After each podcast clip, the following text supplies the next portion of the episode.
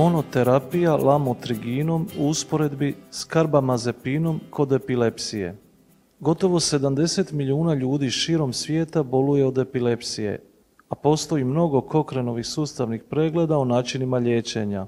Oni uključuju preglede na kojima su radili izvorni istraživači kako bi prikupili podatke o svima koji su sudjelovali u njihovim studijama, a sve da bi stvorili pojedinačne meta-analize podataka o sudionicima. U lipnju 2018. godine Sara Nevit i kolege sa sveučilišta u Liverpoolu u Velikoj Britaniji ažurirali su jedan od tih sustavnih pregleda, uspoređujući dva najčešće korišćena lijeka, lamotrigin i karbamazepin. Nina Raguž, ovlašteni sudski tumač za engleski i italijanski jezik, suradnica Hrvatskog kokrena, prevela je razgovor a docentica, doktorica znanosti Irena Zakarija Grković, specijalistica obiteljske medicine i članica Hrvatskog kokrena s Medicinskog fakulteta u Splitu, će nam ga pročitati. Karbamazepin i lamotrigin preporučuju se kao primarna terapija za osobe s novodijagnosticiranim fokalnim epileptičnim napadajima i kao sekundarna terapija za one s novodijagnosticiranim generaliziranim napadajima ako se primarno liječenje natrijevim valproatom pokazalo neprimjerenim. Stoga su istraživači da bi pomogli kod odabira između ova dva lijeka prikupili dokaze iz randomiziranih ispitivanja povećavajući preciznost rezultata koje se odnose na učinkovitost i podnošljivost spomenutih lijekova.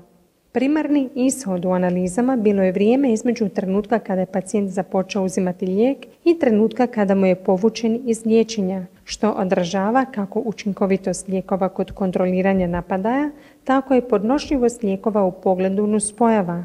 Ispitali su se i sekundarni rezultati učinkovitosti, uključujući vrijeme do prvog napadaja i remisije napadaja, te vrste i učestalost nuspojava.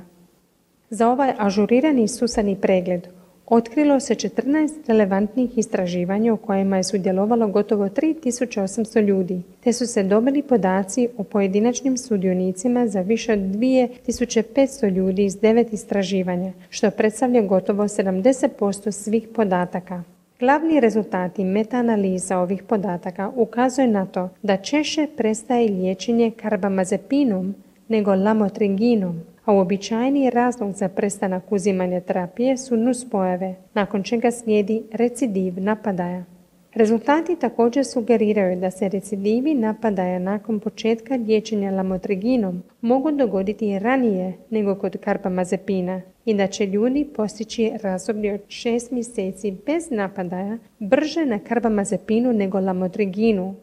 Nuspojave su se dogodile sa sličnom učestalošću kod oba lijeka, Najčešće nuspojave su bile vrtoglavica, umor, probavne smetnje, glavobolja i problemi s kožom.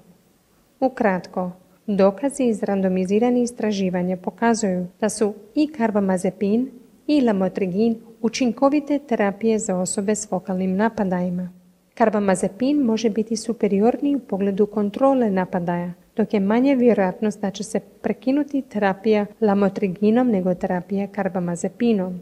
To znači da odabir između ovih primarnih terapija treba pažljivo razmotriti, uzimajući u obzir osobne okolnosti pojedinca te koristeći podatke iz ovog ažuriranog susanog pregleda kao vodič za ono što bi se moglo dogoditi pacijentima uslijed liječenja bilo kojem od spomenutih lijekova. Ako želite detaljnije pogledati dokaze za ove dvije vrste operacija, cjeloviti Kokren pregled dostupan je online.